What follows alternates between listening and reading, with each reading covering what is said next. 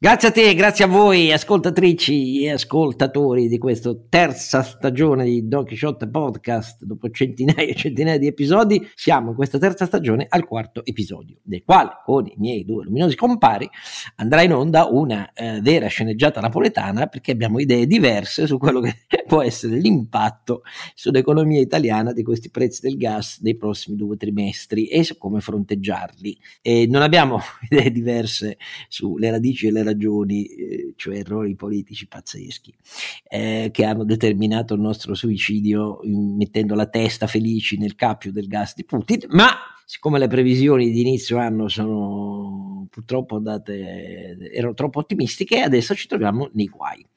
E su come si affrontano questi guai vedrete come la pensiamo. Poi faremo anche qualche considerazione sulla direzione del PD tra il Ilare, il faceto e la preoccupazione assoluta. Qui con noi in questo quarto episodio.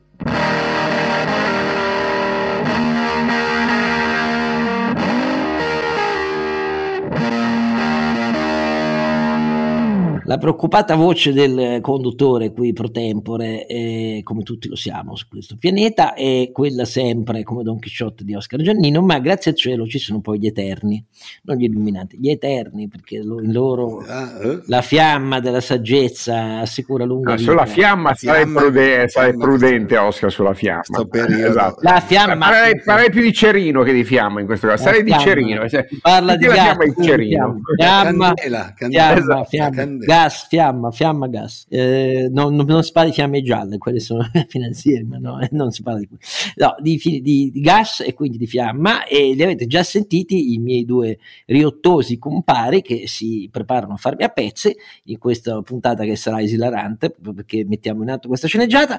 Ma avete già sentito quello che è lì che rumoreggia è naturalmente Sancio Panza. Renato Cifarelli, vi ricordo donchisciottepodcast.it è il sito dove trovate tutti i link. Eh, e qui dobbiamo davvero iscrivervi. Beh, dobbiamo però anche ringraziare perché eh, eh, sta salendo anche il flusso delle donazioni e io sono particolarmente, particolarmente insieme ai miei compari grato a ciascuno di voi, anche piccole cifre eh, che però ci aiutano a non rimetterci di tasca nostra e siete veramente splendidi affettuosamente vi abbracciamo. Molto molto molto molto grati se continuate ma anche solo per quello che avete fatto fino a questo momento.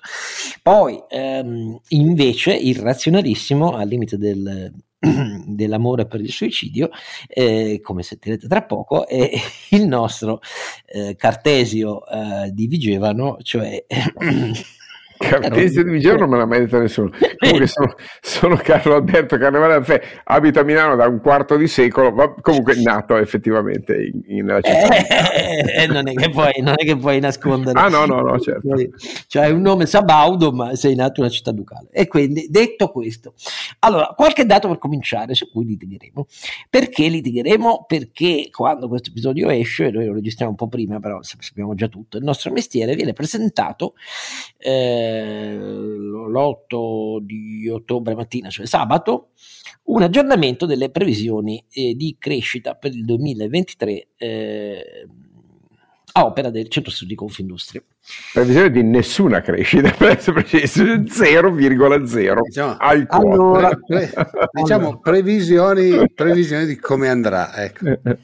Allora, per capirci, eh, questo, mh, mm, queste ipotesi eh, che vengono avanzate dal centro studio di Confindustria, che vi ricordate a inizio anno fece sorridere tutti dicendo, bah, questi prevedono, c'erano tre scenari diversi a seconda del prezzo, dell'andamento del gas e della guerra, e, e prevedeva la fine della crescita italiana e, e, prevedeva anche difficoltà notevoli di fronte alle misure necessarie. Tutti risero all'inizio e invece poi, ohimè, ci siamo, perché a mh, mm, sette mesi anzi otto oramai quasi tra pochi giorni dell'invasione russa, non, chi prevedeva che sarebbe durata poco perché tanto in due giorni, tre giorni di intervento su chi facevano secco Zelensky e poi restituivano l'andamento del prezzo del gas a, ai suoi livelli e valori precedenti, no? 19-20 euro a megawattore erano, e, e, invece non è andata così, dopo otto mesi sono assolutamente nel fango i russi, perdono territori occupati anche se sono annessi con il referendum che la comunità internazionale naturalmente non riconosce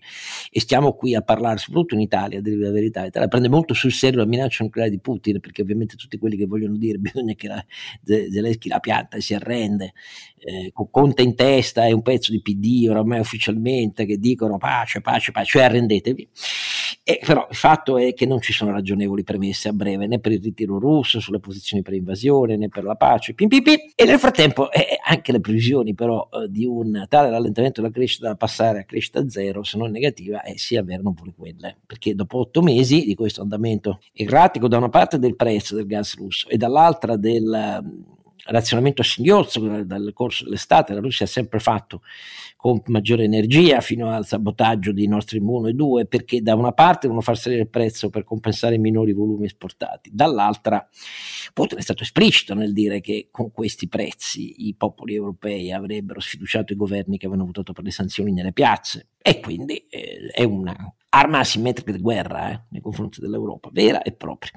E detto tutto questo, fatta questa premessa per capire, l'ipotesi di base, poi ce ne sono anche altre, ma l'ipotesi di base di questo rapporto è un andamento dei prezzi comunque sufficientemente contenuto, cioè non più di ritorno ai picchi sopra i 300 euro a megawattora del gas che siamo visti in agosto, ma comunque oggi è sceso verso cifre più ragionevoli, ma rispetto ai 19-20 euro del 2019-2020 siamo sempre a multipli 140-150 euro a megawattora con punte verso i 160 e 170 a seconda di come vanno le cose del giorno sul mercato TTF olandese. Uh, assumendo questa prospettiva, ehm, le mh, proiezioni eh, di eh, crescita e i sottostanti che giustificano questa previsione, ve li elenco, il prodotto interno lordo che aveva preso 9 punti di, di PIL in meno nel 2020 per il Covid, nel 2021 rimbalzone eh, con un più 6,7, è stato ritoccato al rialzo dall'Istat,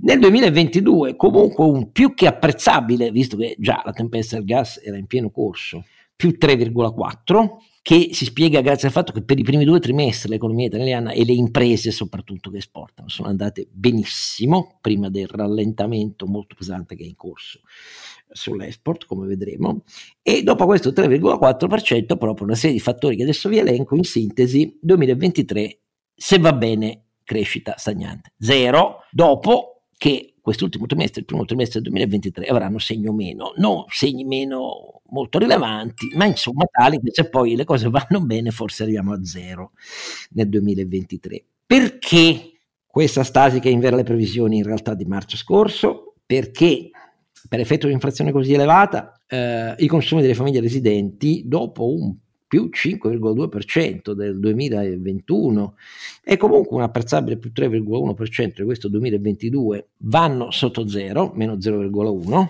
Semplice dire il perché.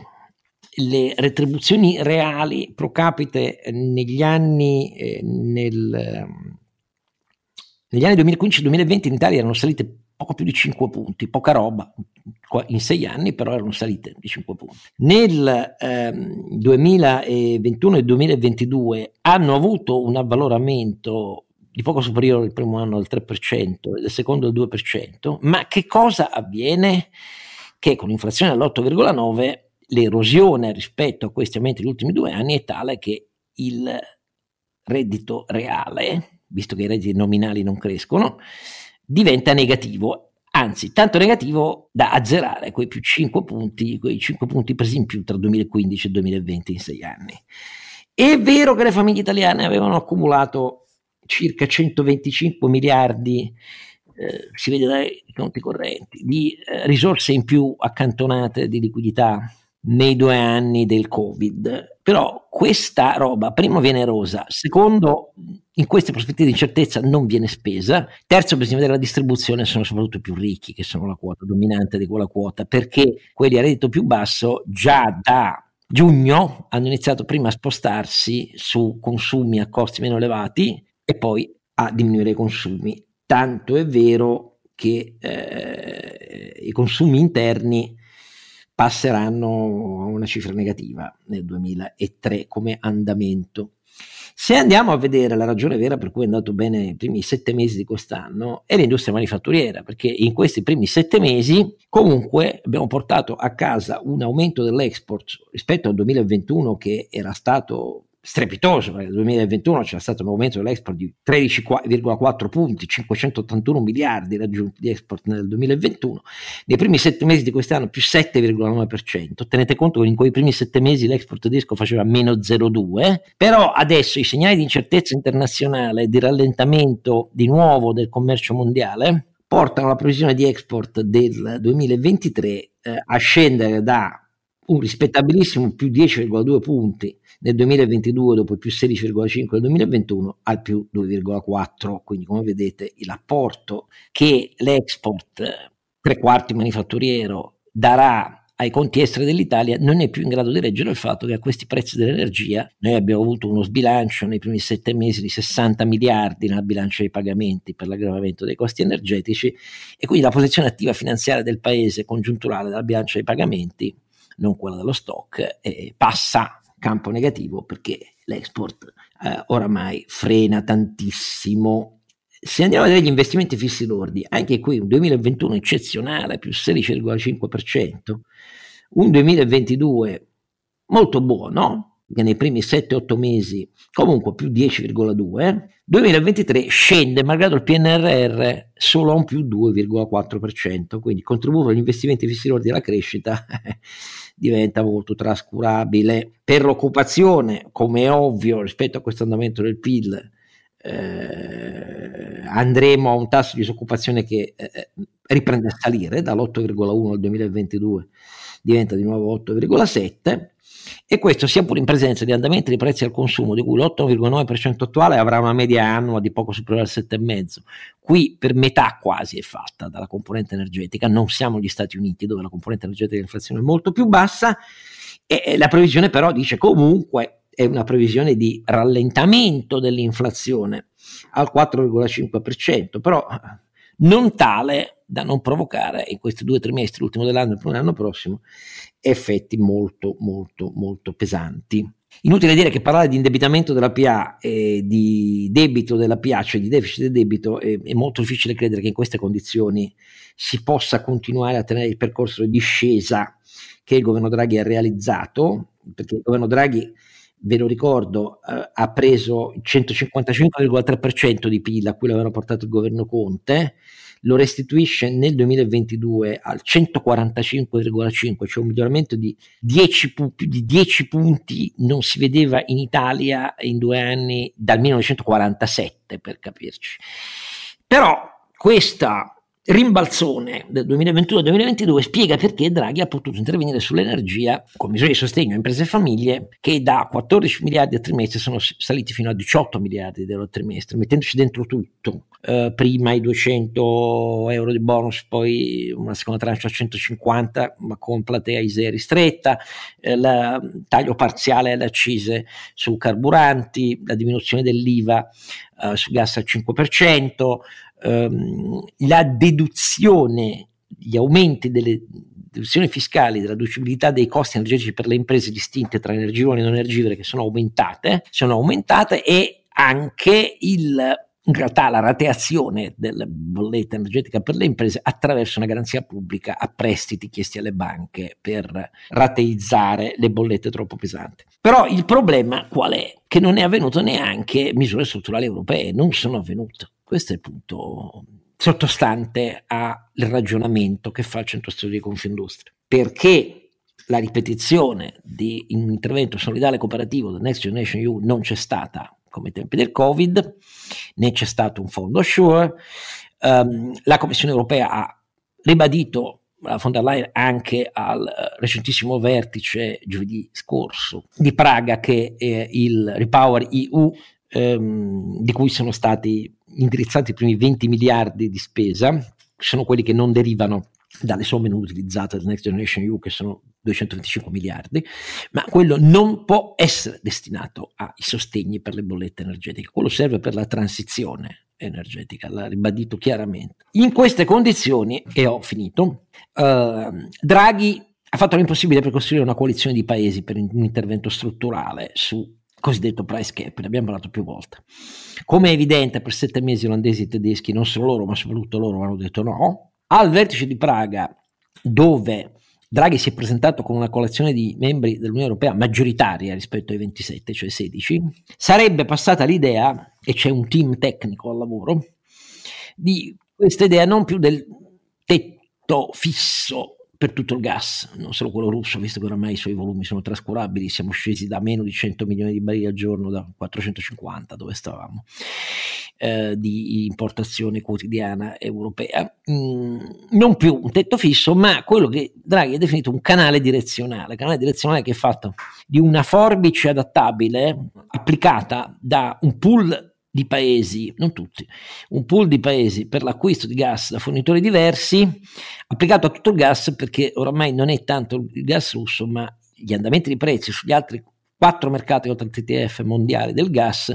rispecchiano eh, una scarsità eh, di offerte di gas e quindi sono comunque alte. Non è chiaro ancora quale sia questa cifra, l'idea è di un'applicazione nazionale poi di questa di questo canale direzionale dopo il pool di acquisti comuni da realizzare, non è una cosa facile in 5 minuti, ma da realizzare attraverso un'applicazione fino a una certa soglia di consumo eh, energetico, quindi elettrico, ehm, con copertura pubblica, da quella soglia in più niente copertura pubblica e con eh, un prezzo di riferimento che a quel punto, boh, diciamo tra i 120 e i 150 euro a megawattora, forse, boh, se siamo 150 siamo più o meno ai livelli attuali, non è che cambia molto. Eh. Però detto tutto questo, questa è l'idea e l'idea è di vedere se questi cinque ministri guidati da Cingolani, il ministro italiano, poi c'è la Polonia, il Portogallo e, i paesi est europei che sono molto esposti, mh, mm, riescono a portare al Consiglio europeo del 21 una proposta che può passare. Draghi si dice abbastanza fiducioso, ma vedremo. In tutto questo però, mm, in questo report di Confindustria, c'è anche una stima di quanto è cresciuto intanto l'impatto in questo 2022 e l'impatto cresce, la bolletta energetica famiglia e imprese complessiva cresce di 110 miliardi in un anno, di 110 miliardi, cioè eh, di eh, 5 punti e mezzo per capirci di PIL. E che cosa significa? Significa che siccome la media biennale 2019-2020 vedeva l'Italia su una bolletta energetica media nazionale tra il 4,2 e il 4,5%, perché era un po' in crescita già nel 2021, di punti di PIL l'anno, noi passeremo a oltre 10 punti di PIL l'anno. Anzi, l'Ocse sei giorni fa ha emanato una stima per la quale l'Italia è il paese europeo in cui c'è la maggior crescita dell'impatto sul PIL della bolletta energetica perché passeremmo dal 4,5% come media eh, pre-invasione addirittura a 13 punti percentuali di PIL di bolletta energetica. Per le imprese, dice Confindustria, questo significa un raddoppio ehm, dal 4,8% fino al 9,8% del peso che la componente costi energetica ha sul totale dei costi delle imprese. E questo per tantissime piccole imprese, per chi non ha ampie spalle finanziarie e così via, porta a insoluti di massa nelle piccole imprese, di cui ci sono già i primi segnali eh, tra i fornitori dei gruppi che stanno più in alto nelle catene di fornitura. Ecco il quadro. Questo quadro come si affronta? E io qui, dopo aver fatto la sintesi, chiedo lumi al nostro Cartesio di Vigevano, eh, e cioè eh, Carlo Alberto, per capire come la vede lui. Oscar, la vedo eh, problematica per i prossimi 12-18 mesi, ma la vedo un'opportunità irripetibile per l'economia europea di rimettersi su una carreggiata di sostenibilità di lungo termine. Non sono così pessimista, ovviamente dobbiamo tutelare le famiglie più povere e le imprese più fragili concedendo loro di assorbire questo shock che, ripeto, è un gradino non è che manchi il gas, non è che l'energia al mondo è scomparsa, no? Noi abbiamo abbondantemente petrolio e carbone per, per, per far funzionare il, bordo, il mondo. Certamente dovremo mettere da parte per qualche paio d'anni gli obiettivi di, di Parigi e di, e, di, e di, Tokyo, cioè senza dubbio eh, bisogna essere un po' meno talebani e accelerare i processi. Ma non mi potete venire a dire che il mondo muore perché non c'è abbastanza energia. No, non è vero. E, Noi non stiamo parlando del mondo, però, stiamo parlando dell'Italia. Eh, esattamente, non stiamo parlando del mondo. Quindi, a maggior ragione, per un paese che esporta beni desiderati in tutto il mondo, e se non fosse per la bolletta energetica, lo sai benissimo che la nostra esportazione darebbe ancora grandi risultati eh, certamente viene compensato, quindi scompensato la nostra bilancia commerciale a causa del, dei costi di, di, dell'energia, che però prima o poi vengono trasferiti sui prezzi, quindi non dura per tutta la vita. Eh. Eh, certo, mi dici, qualche impresa marginale finisce fuori mercato che non regge. Eh, ti direi è il capitalismo bellezza, vuoi che, te lo, vuoi che te lo dica, perché queste imprese non hanno pensato di fare hedging, contratti a lungo termine, mettersi un po' di, di pannelli solari, coprirsi, insomma, se, se, le, se l'energia è così fondamentale, ma basta un buon direttore dell'ufficio acquisti. Adesso non voglio per carità semplificare. No? Vabbè, fai critiche eh, sul passato, però. Eh, no, faccio critiche sulla gestione e sulla gestione del rischio, che è una prassi economica oh, fondamentale per fare impresa, caro Oscar. E dobbiamo ricordarlo a chi ci ascolta, che non posso incolpare lo Stato per no. una carenza di dirigenza manageriale, gestionale. No, io incolpo lo Stato di averci dato un mix energetico completamente pazzo, perché gli Questo interventi di altri paesi, visto che tu hai detto la Germania fa come l'Italia, no.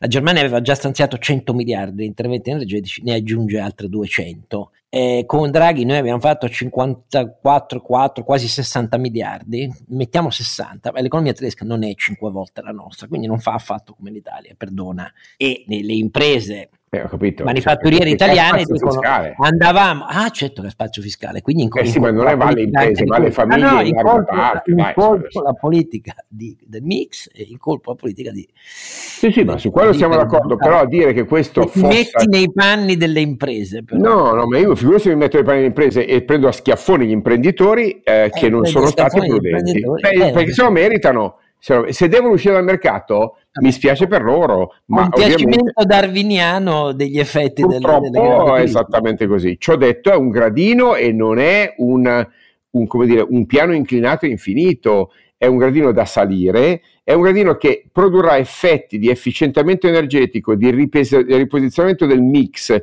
strutturali mentre questo aumento è contingente. Non è vero che la domanda mondiale sta diminuendo, non è vero. Il riposizionamento del dollaro su, sull'euro, tutto sommato, a noi che siamo più sbilanciati. Allora, la domanda mondiale, qui c'è una grande incertezza, questo lo dico perché è una questione tecnica, però è una cosa che interroga molto gli economisti che si occupano di commercio mondiale. Da una parte gli ordini reali internazionali sono eh, stanno andando molto bene. Dall'altra, invece, il PMI estero, cioè domanda est PMI, cioè l'indicatore della fiducia e delle attese degli esportatori, è in contrazione da sette mesi e non c'è mai stata una divergenza così sensibile tra la grandezza reale e la stima delle attese. Eh, beh, è vero, la gente, la, la gente dà un'idea guarda... dell'incertezza del mondo. Certo, ma forse la gente guarda troppi telegiornali.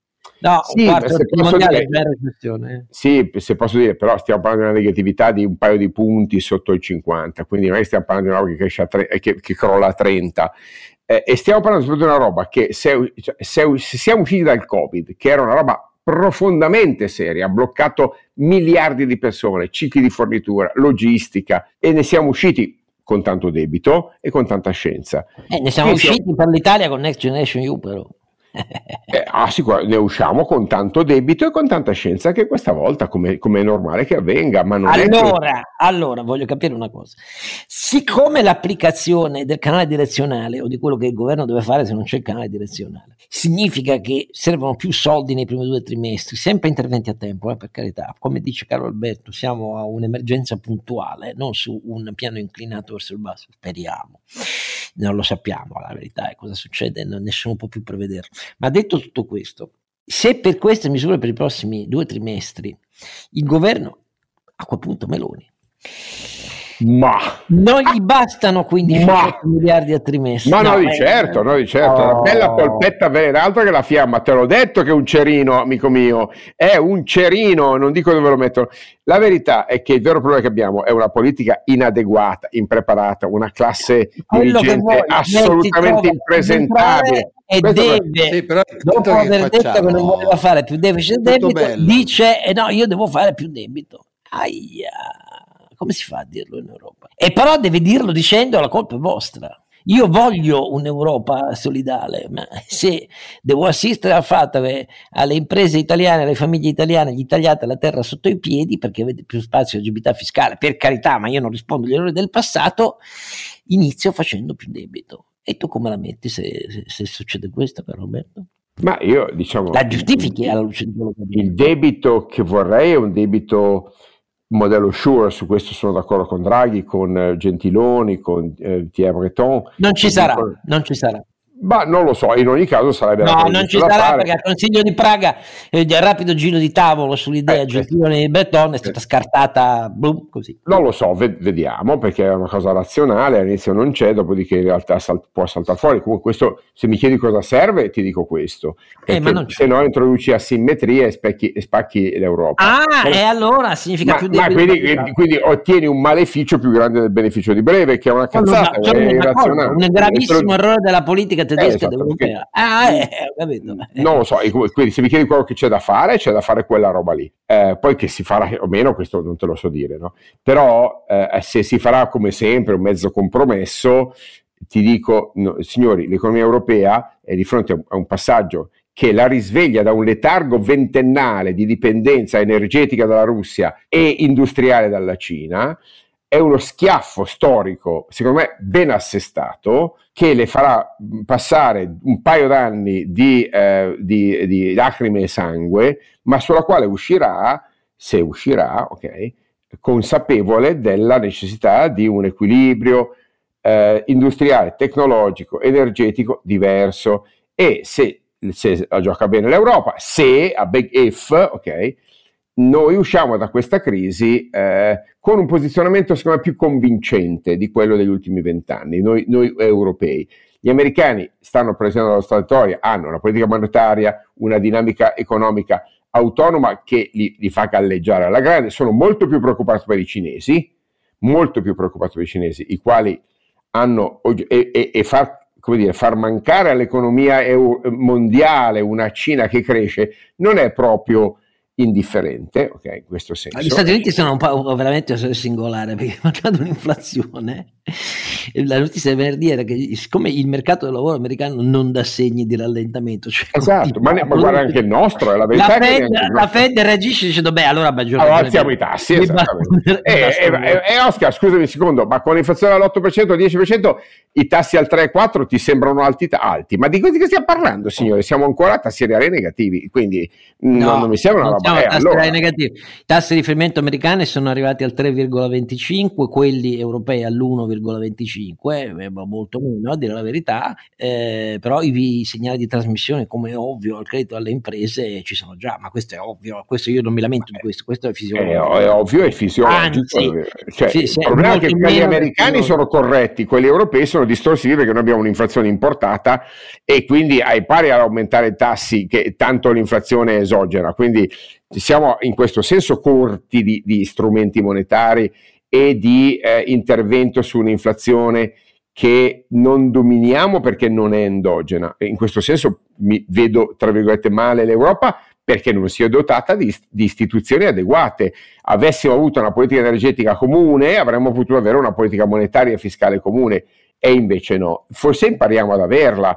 La vedo così, Oscar. Ci ho detto, scusami, non è che fallisce l'economia europea perché abbiamo avuto un gradino sui prezzi di una, dico una fonte energetica, il gas, una, perché no, il petrolio costa meno di due anni fa, eh, il, il, il, carbone costa più, un po' di più, inquina un casino, ma ricordo che la, la, la Cina, Oscar lo sai, produce più, consuma più carbone, produce più energia da carbone di tutta l'energia usata negli Stati Uniti, tutta, ok?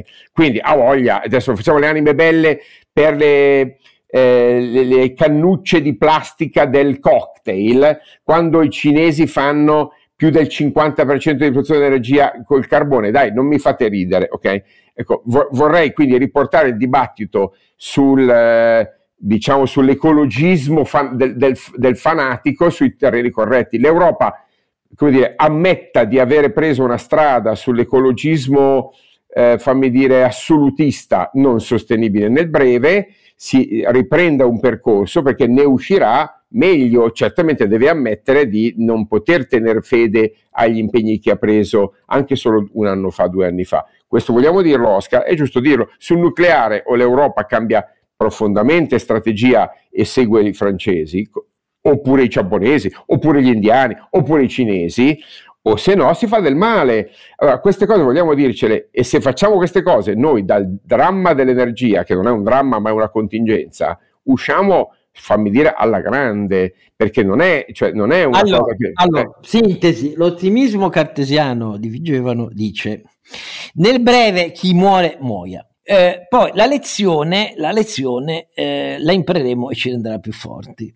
però dice anche Certo, se costa di più l'intervento bisogna farlo e a quel punto che Dio ce la mandi buona per il debito italiano, però quello che conta è l'ottimismo della volontà. In Europa non passa l'idea di rivedere il 50-55 e così via, quindi tuo è un ottimismo molto di maniera, perché tutti i dati, i dati significa le cronache del Consiglio europeo, dicono il contrario, perché i paesi attendati sul fatto che non si tocca sono gli stessi che hanno messo il veto perché dipendesse dai paesi est europei altro che 50-55 e, e l'accelerazione eh, della transizione energetica che chiede investimenti che oggi non ci sono più soldi per fare. Oggi, oggi. Eh, appunto, quindi oggi. prendiamo atto del realismo, insomma, eh, rinviamo eh, tutto di qualche anno. Però per il eh. momento il caos è rappresentato dal fatto no, che cioè, la volontà i dati sono è la politica che nega i dati, caro Oscar, non sono io che nego i dati, scusami, eh, è la politica che nega la realtà. Però le vittime saranno le imprese e le famiglie che hanno meno. È detto tutto questo, è, uno spietato realismo quello di Calberto. Io eh, non, non, mi rassegno a questo spietato realismo perché non hanno colpa né del mix energetico italiano né delle follie. Come no? E chi cazzo hanno votato le famiglie italiane in questi ah, vent'anni? Sono una banda vabbè. di cialtroni, perdonami, che non hanno capito, la... è, è, per questo. E allora, che, vuol dire, votate, me, votate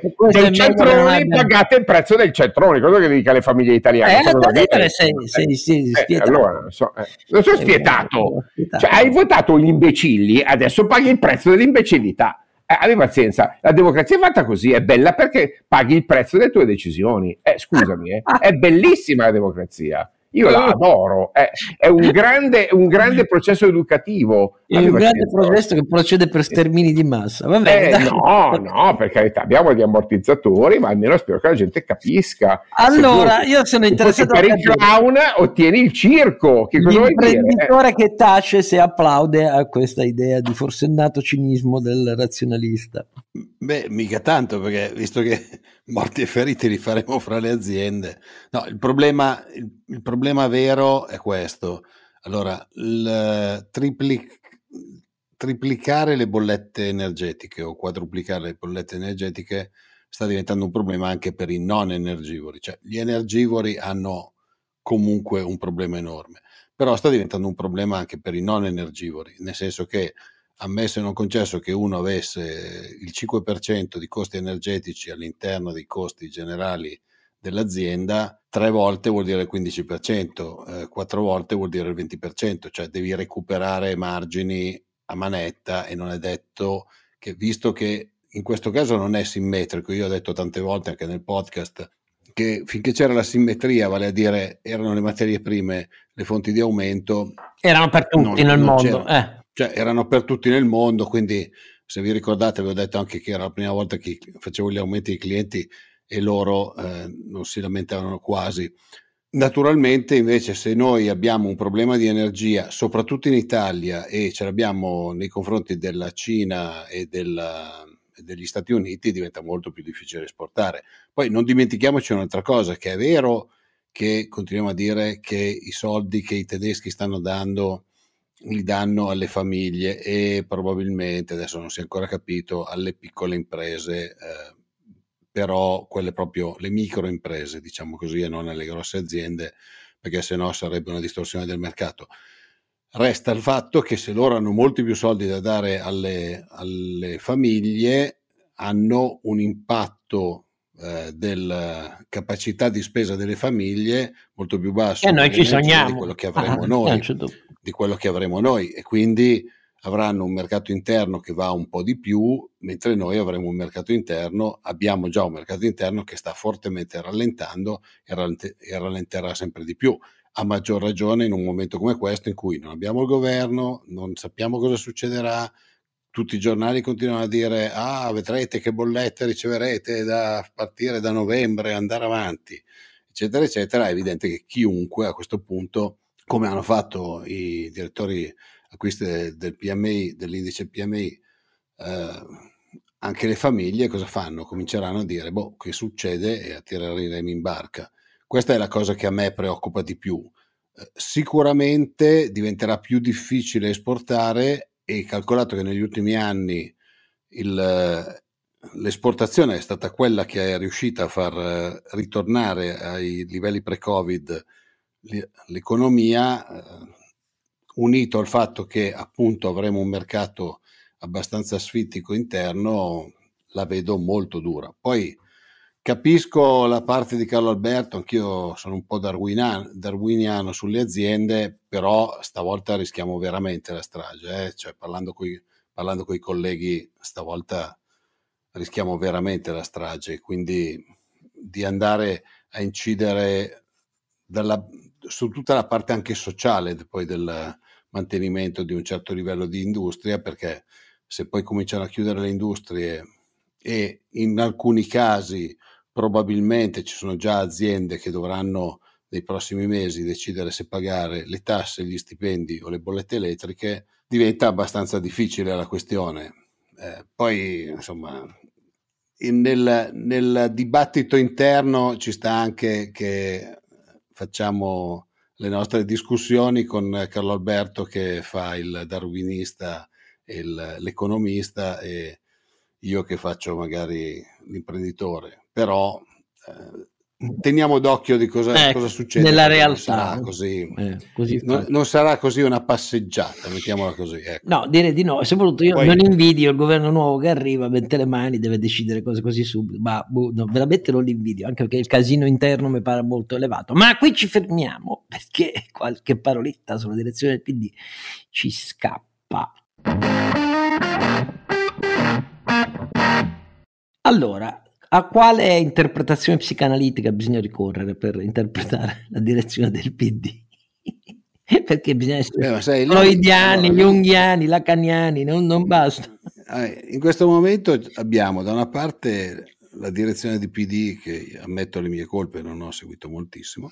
Ehm, Capisco. E dalla, dall'altra, dall'altra abbiamo le, le diciamo, i, le tensioni interne ah, sei perdenti della, de, dei perdenti della, dei, dei, perdenti dei vincenti Renato cioè, io starei sta Joyce e Tafazzi cioè tra stream of consciousness e Joy, Joyce sei troppo generoso sei cinico su chi ci rimette le no, penne no, no, che ha buone letture, sei generoso ma... Joyce ma ce ne diciamo stupidaggini dai Joyce ma quale Joyce? No, eh, allora qui, qui siamo Ulisse come qui siamo, no, qui siamo veramente allo stream eh, of consciousness cioè siamo... no come Se, diceva Piero me... Gobetti, l'Italia, scusami, l'Italia è un paese da sempre senza rivoluzionari e senza conservatori, sono tutti solo demagoghi senza idee. Piero Gobetti, pensa un po'. No, però, allora, cioè, cioè, godiamoci, lo spettacolo di un partito democratico, non nel senso di, di ma nel senso di oggettivamente democratico, no? cioè, talmente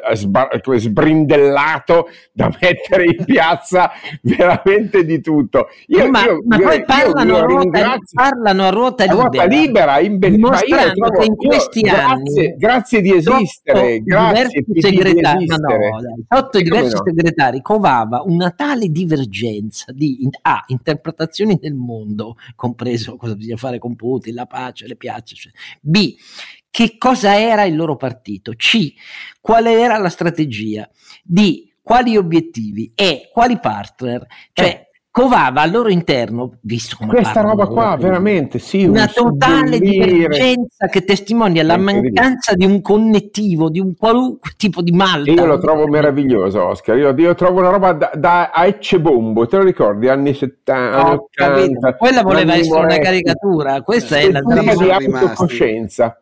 Io sì, sono rimasti lì, ma posso dire, questo è lo spettacolo straordinario della democrazia sbrindellata. Cioè, preferisci la banda leninista di Salvini e compagnia? Non so, ti chiedo, no. Oscar. E allora, ma, ma, come dire, lunga vita a un PD travagliato, veramente lunga vita, ma questi sì, non lunga vita, se poverini che devo fare? Cioè, io li trovo, io gli, quasi gli voglio bene, cioè, dire, che, che non so, tipo la San Vincenzo De Paoli, una roba del genere, insomma da San Vincenzo De Paoli. Ma cosa c'entra? No, entriamo, come cosa c'entra? Stiamo parlando della carità cristiana qua, cioè di prendere... Ah beh, infatti, tra eh, chi ha citato il Vangelo, chi San Paolo, esatto, chi cioè, Santo, vedo che... Sì, San Giovanni era il più citato di tutti, altro che Lenin.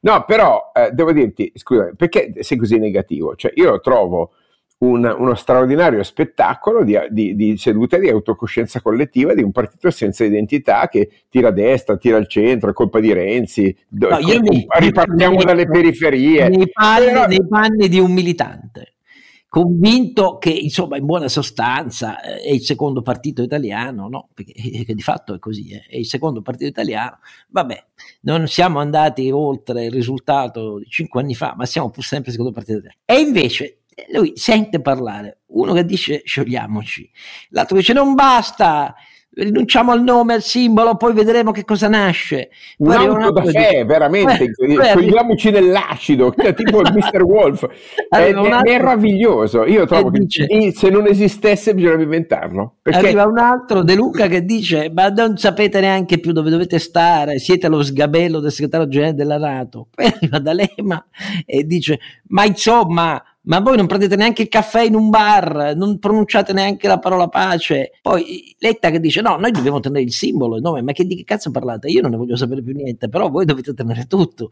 Bonaccini che si candida, ma c'è la direzione, inizia a sentire i primi che parlano, si alza e se ne va, facendo chiaramente il segno, dice: Vabbè, qui sono tutti matti, perché poi probabilmente non lo vogliono perché questo è renziano, lui la, la governa con l'estrema sinistra e non so come si possa considerare renziano Bonaccini, però eh, troppo buon senso Bonaccini, quindi non va bene bene. E, e cioè, è una roba Provenzano che interviene dicendo ma Renzi è già d'accordo con la Meloni, ma l'ha visto l'accordo con la Meloni? Boh, vabbè, ma comunque è tutto così, a ruota libera, una cosa spettacolare.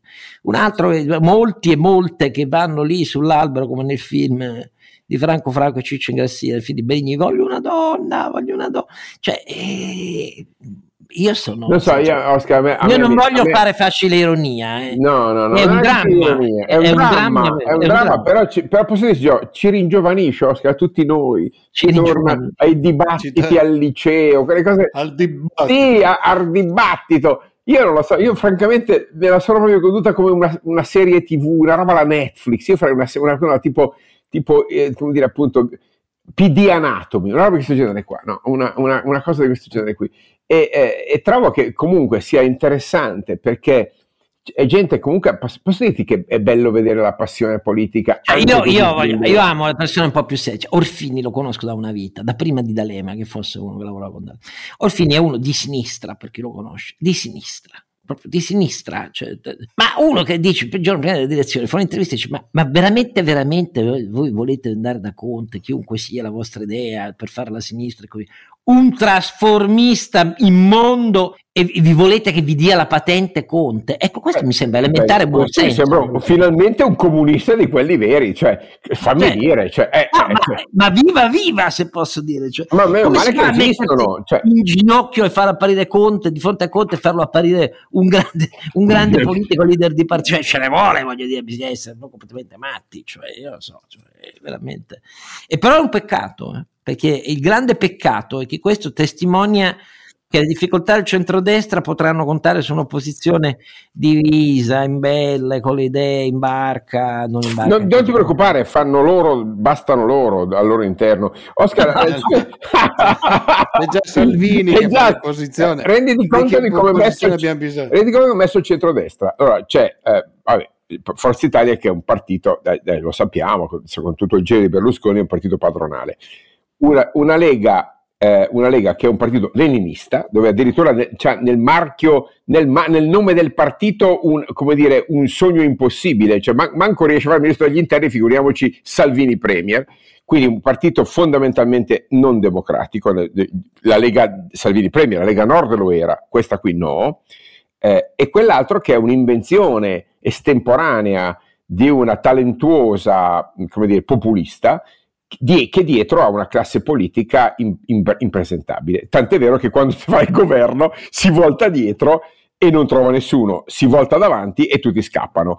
Perfetto, quindi non ha bisogno dell'opposizione il centro-destra, si arrangia da solo, vedo si arrangia da solo. Vedo che anche sulla politica apri lo stesso, lo stesso metro, cioè uh, accada il disastro, ne guariremo. E eh, cazzo, ma di disastro in disastro questo paese, questo paese va a ramengo però, eh, ti faccio notare. Ma io non sono d'accordo, questo paese che invece quando c'è un filo di inflazione, un po' di casino, grande confusione sotto il cielo, maoisticamente devo dire l'Italia se la cava, no, se la cava, dammi retta Oscar. Vediamo. Sei diventato, da gesuita sei diventato andreottiano, andreottiano non era un gesuita, era la caricatura un gesuita. No, però, però, tornando alla direzione del PD, adesso onestamente, perché, di, perché ti lamenti del fatto che finalmente un partito mette a nudo tutte le sue vergogne e lava veramente i panni non sporchi, luridi e lo in piazza. Io lo trovo, scusami, una celebrazione straordinaria della democrazia. Io, scusa, te, te perdonami, ma per no, me è una roba no, che non no, trovo da nessun'altra parte al mondo, solo noi siamo capaci di Mi piace perché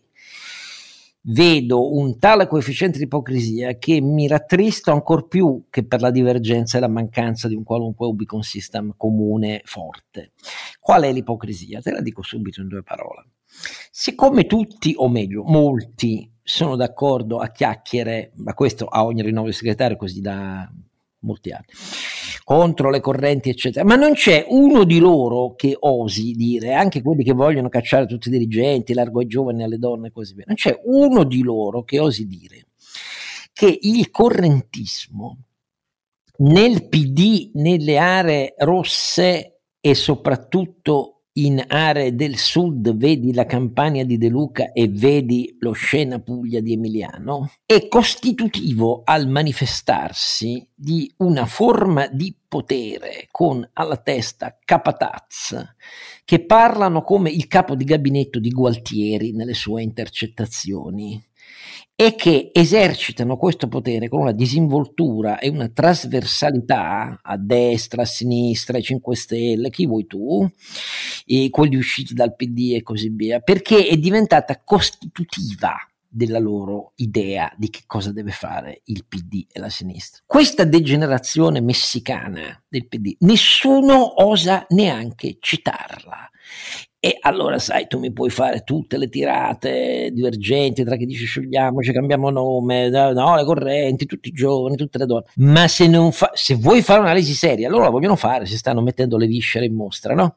Dei loro guai, ma non citi una delle macro evidenze più dolorosamente degenerate di che cos'è la loro forma partita. Devo, Vuol dire devo, che sono ipocriti e questo è peggio. Devo dissentire in parte perché Enrico Letta, che ha tanti difetti, ma non quello della se vuoi. Eh, Letta è andato ad abbracciare Emiliano in campagna elettorale. Prima che ti avventuri, ti fulmino. Ti, ti, sto dicendo dei tanti difetti, però ha detto una cosa importante: ha detto che ciò che serve per salvare il PD è l'opposizione, qualche anno di opposizione. sì, sì, per non chiarirsi le idee così contro la destra. Eh, no, per, per togliersi questa, questa, degenerazione inaccettabile di essere partito al potere a prescindere.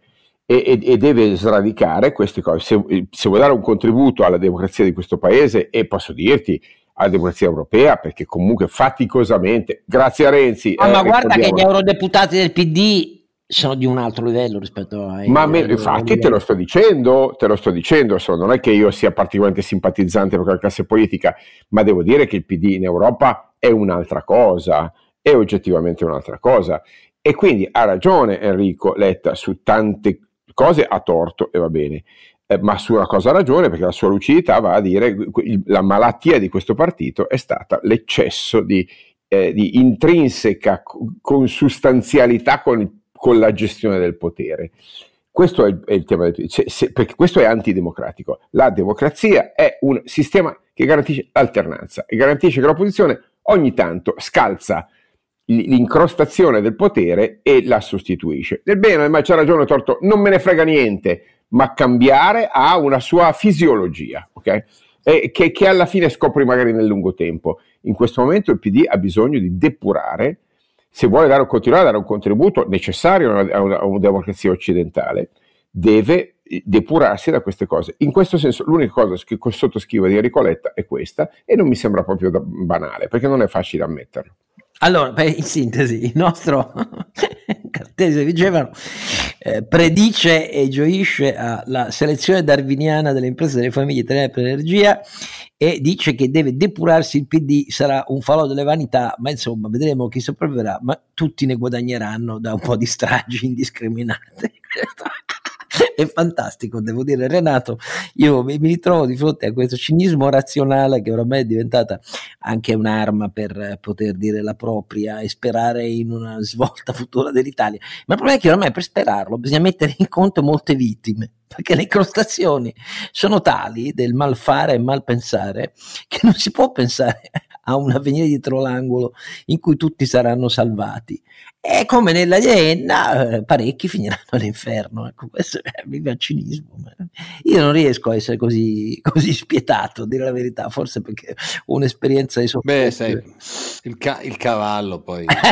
Hai ragione anche Il cavallo è il cavallo. Allora, noi speriamo di avervi divertiti, eh, sia pure così per paradosso, perché il paradosso noi lo utilizziamo eh, per dire cose che sono molto serie, ma non possiamo fare gli impancati sempre seriosi, se no poi vi annoiamo. Sì, ma se tu hai visto una direzione della Lega con questi toni? No, e allora è, è la Lega, la Lega ha dimezzato il una direzione della Lega. Eh, no, è il punto. Quindi perché ti lamenti dei poveracci del PD che fanno anche lo sforzo di parlare in pubblico? Il direttivo federale è fatto solo da fedelissimi. E, e allora, dai, su cioè lunga vita a un PD travagliato, eh, lacerato al suo interno, perché? Perché, perché il, bello, è il bello della democrazia, straordinario, grazie di esistere, perdendo ovviamente, che mi auguro che perdiate ancora, ma come no. dire, grazie di esistere, perché ci, ci, dire, ci, conservate la fiducia della democrazia, cari compagni. Bru- continuate a bruciare sul rogo, esatto. la, vostra, la, vostra, carne bruciata ci esalta. Eh. Madonna mia santa, Madonna santa davvero. Beh, Va bene. Dai, sono, stati, sono stati al governo per la buona parte degli ultimi... Ah no, no, per carità, per carità, sì sì. Eh, che... Allora, eh, su questo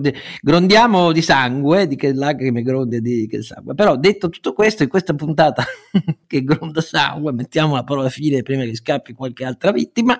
E però dopo un ringraziamento a, a coloro che hanno ben recitato la loro parte, poi in realtà non è vero che Carlo Alberto è uno che si esalta a sangue, io vorrei essere molto sincero su questo, lo conosco abbastanza bene, ma abbiamo messo teatralmente in atto punti di vista contrapposti come spesso ci capita e ci divertiamo pure a farlo, speriamo di aver divertito anche voi, ma vi pare passino alcuni messaggi. Però. Dobbiamo, dobbiamo il fatto che a furia di fare errori si finisce nella merda. Avremmo dovuto impararlo. Ogni crisi la dobbiamo reimparare. Eh, che vuoi fare nel frattempo? E così. Grazie a loro due, ai miei due compari, Renato e Carlo Alberto. Grazie a voi che continuate ad ascoltarci. Appuntamento al quinto episodio di questa terza stagione.